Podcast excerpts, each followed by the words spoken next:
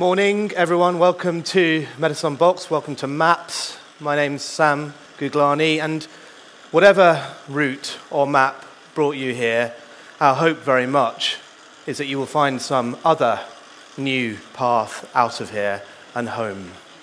Our first speaker this morning is Caspar Henderson, um, writer uh, of A New Map of Wonders, and uh, last year he was here with us talking about um, his book, A Book of Barely Imagined Beings. He's a hero, we're very much in love with him, so we've asked him back this year to open up with maps. Caspar Henderson.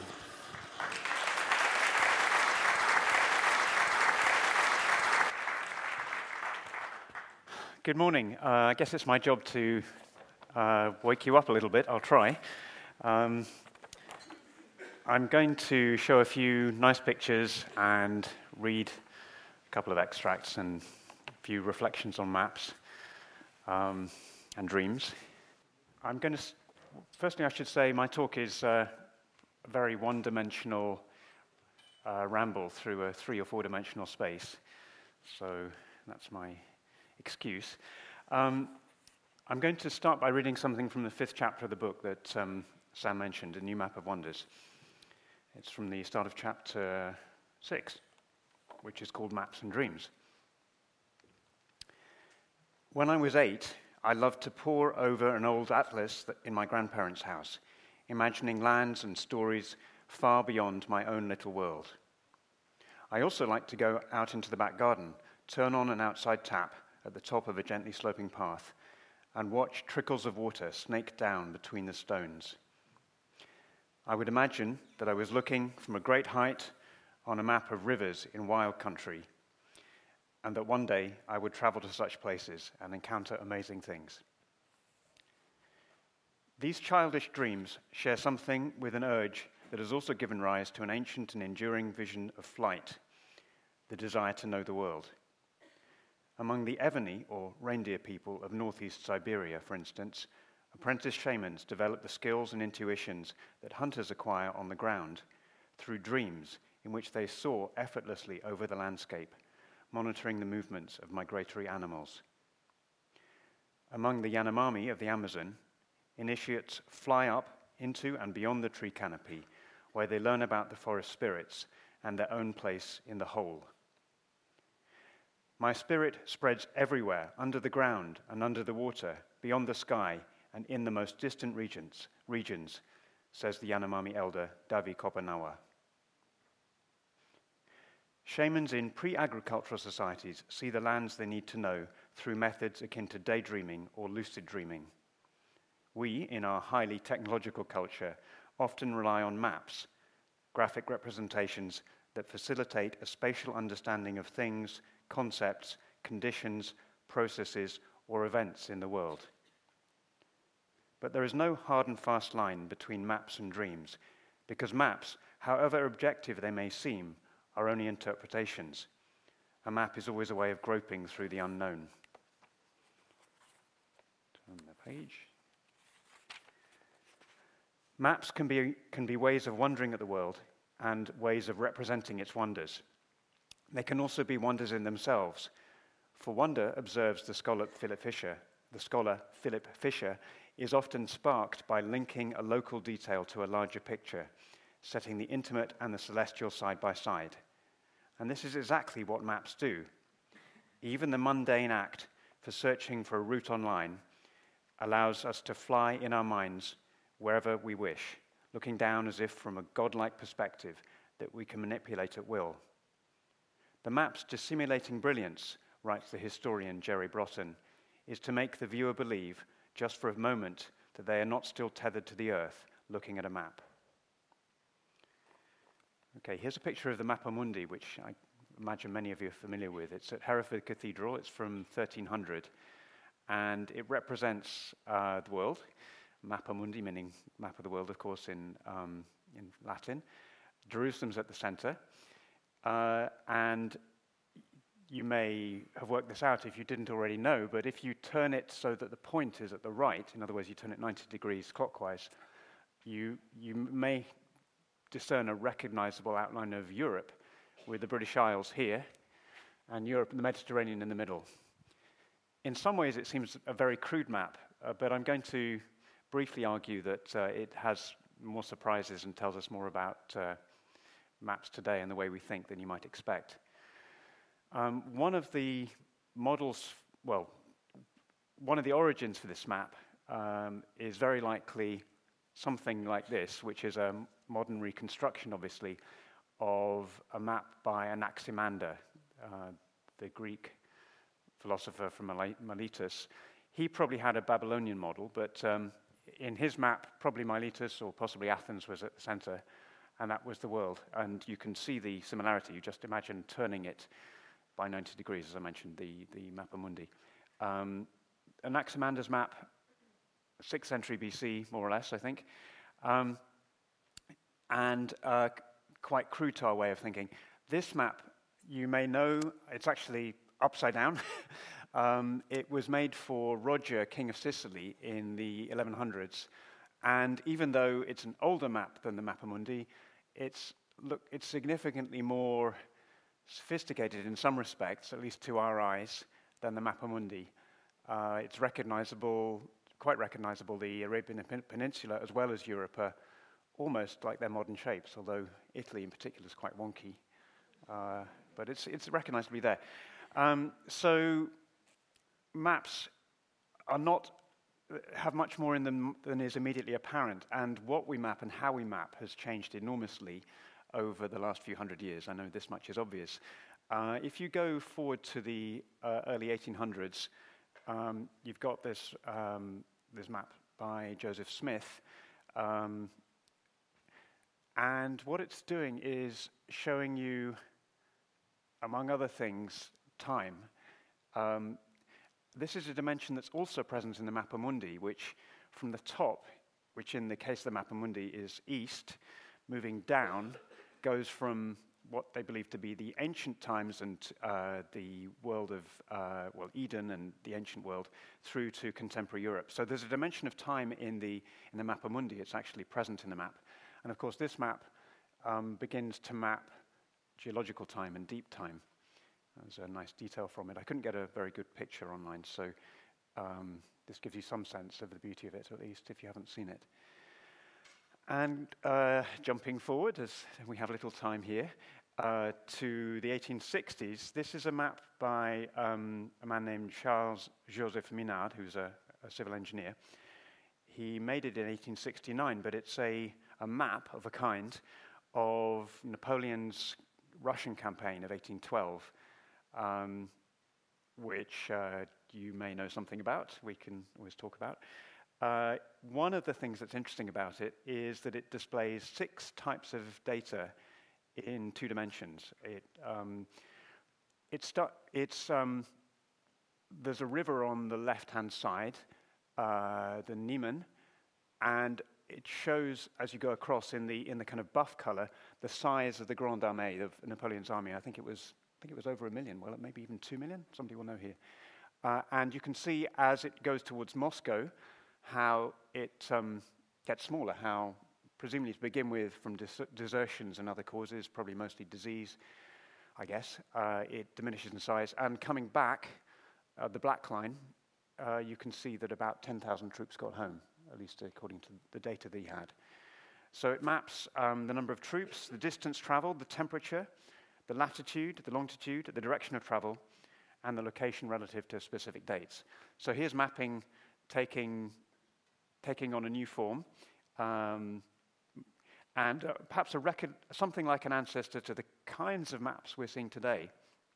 This is a mo- modern Mappa Mundi um, created by Ben Hennig, a, a stu- former student of uh, Danny Dorling, who's here today. Uh, and you probably worked out, if you didn't before, didn't know it before, this uh, shows uh, land masses according to uh, proportional to their population. So we can see the UK, London's up there. What's striking, perhaps, if you haven't seen this before, is just how big India and China are, Nigeria, which of course is going to double or triple in population unless really bad things happen this century. Um, and it's, you know, the I guess one of the points being here that maps aren't solely about the accurate and true representation, as far as that's possible, of of um, the ground before you. They also represent concepts. They can, they can be used for many purposes. Um, and uh, here's one that particularly makes me laugh. This is a cover from New Yorker magazine in uh, 2001, December 2001. So uh, just three, two, three months after the 9 11 attack, when the United States, with NATO support at that stage, was, well, all the way through in Afghanistan, was getting ready to, to invade Afghanistan.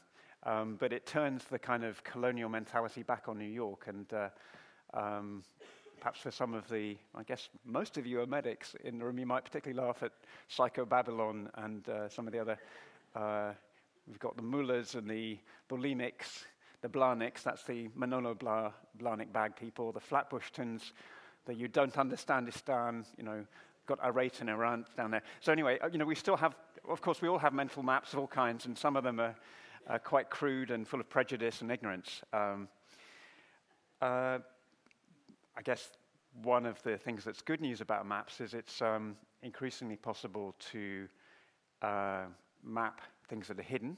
Here's an example I'm afraid it's just a screen grab from uh, something you can find online. There's a link there at the bottom. You can see it in that purple from Private Eye, the privateeye.co.uk registry. Uh, property acquired by overseas companies 2005 to July 2014 in the UK. Um, we can, maps can help us dig into um, places that are hidden and are, are invisible, uh, which somehow seems contradictory, you know, in the nature of a map. Um, and thinking this is another oldish graphic representation, but I want to use this to talk briefly about thinking ahead and some of the roles that maps may play. This, you may know, is uh, from Humboldt, um, and it's a represents what we now call ecosystems or biomes on the sides of the Andes. This, I think it's Chimborazo Mountain. Um, and uh, Humboldt was able to, having an extraordinarily capacious mind and memory, was able to retain information about virtually everything he'd seen and done. You may know this if you've read Andrea Wulf's uh, beautiful, lovely bio- recent biography. He was able to contain a map of everything he saw in his head um, and uh, assess it and relate it and put it in its place. This is something like a representation of that. Um, and with the technologies that we have now, uh, we can do this kind of thing kind of cubed, as it were, or to the power of four. Or, um, there's a Greg, Greg Milner's published a book recently called GPS, uh, excuse me, called Pinpoint How GPS is Changing Our World. And um, I'm going to read a brief extract actually from a uh, review of the book um, Milner visited a sugar beet farm in Colorado, a few hours north of Schriever Air Force Base. Using GPS in combination with the Russian GLONASS, that's G L O N A S S system, to achieve sub inch accuracy, the beet farmer tills his fields in strips, leaving a narrow band of fallow earth between each row to help keep water and nutrients in the soil. Each seed is planted in precise each seed is planted in a precise recorded position with more of them in the most fertile parts of the field. Just the right amounts of water and fertilizer is sprayed onto the beets. When they're harvested, each and every one can be plucked entire from the earth. A broken beet is no use to anyone. Milner reckons that GPS is now worth billions a year to American farmers. An experiment in Uttar Pradesh, meanwhile, found that leveling the land on a two acre farm using GPS nearly tripled the wheat yield. The farmer in Colorado told Milner that GPS gives him intimate knowledge of the land, like his grandfather, who walked behind a horse, looking at the ground beneath his feet. Still, high tech agriculture has its downsides. Not so many years ago, it took two men to harvest a beet field, one of them driving a tractor, the other operating the digger at the back. Now the tractor does almost everything itself. The driver merely has to turn it round at the end of the row. Soon he won't even do that. Um, so, what will, what will new kinds of maps make possible? Maps are increasingly often, at least increasingly, they're electronic or electronically generated. This, of course, is a computer generated map, or compu- um, systems uh, that have been, electronic systems have been used to make it. Uh, and inevitably, it seems likely to be inevitable at least, that these will overlap with virtual reality and augmented reality systems. And I'm going to read you a second brief extract, hopefully brief if I can find it, from a new map of wonders. Uh, with, in, with regard to some thoughts about the role of virtual reality and augmented reality technologies. The new technologies will make it possible to create and reproduce alternative worlds reliably and to order.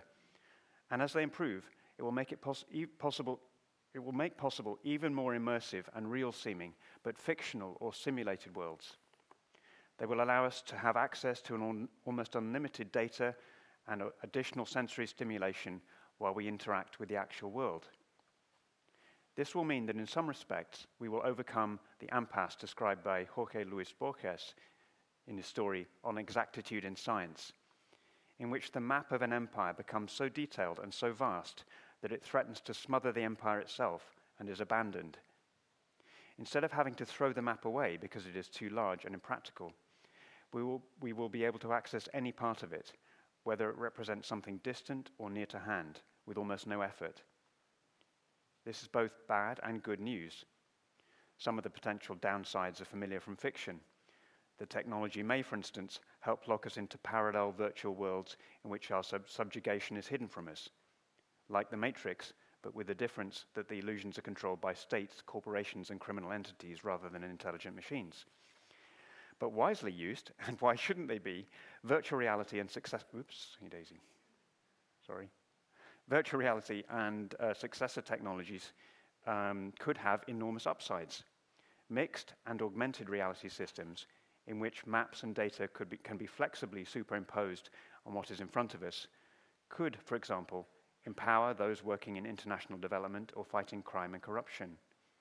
They will also make it possible to create and experiment with scenarios of liberation and possibilities of every conceivable kind in total freedom but without harms to others, harm to others. It is also possible, for example, to find out, I'll jump there, excuse me, uh, without harm to others. And like the inhabitants of Baucis in Calvino's 1972 novel Invisible City, who from a distance contemplate with fascination the world in their absence, we will be able to get close to the non human wonders without disturbing them. Okay, so um, with regard, I mean, this is a huge topic, and I'm just pointing at it rather than discussing it. Uh, with regard to augmented and virtual reality technologies, the, the, one of the pioneers in the field, Jaron Lanier, who's just published a book, has a very extreme statement, which I think I don't agree with, but I'm going to mention here. Um, he asks, can we make digital art so beautiful that it seduces man away from mass suicide? This is actually, this is not a um, computer-generated image. This is a, this is a real uh, photograph, whatever that means. Um, and it's, the photographer was in a lagoon in um, Florida, kayaking at night, and he put his left hand down into the water, and you can see the bioluminescence from, probably, I guess, diatoms against his hand. Um, and the reality that lies outside the computer world is always there if we choose to look at it. Here's another enigmatic photograph of our world, uh, which I'd like to leave with you. And one more. This is a logarithmic representation of the universe. You've probably seen it. Um, I'm not sure I like this image very much, but uh, it's, a, it's a version of the powers of 10 going out to the edges of the, of the known universe uh, the bubble in which we appear to live.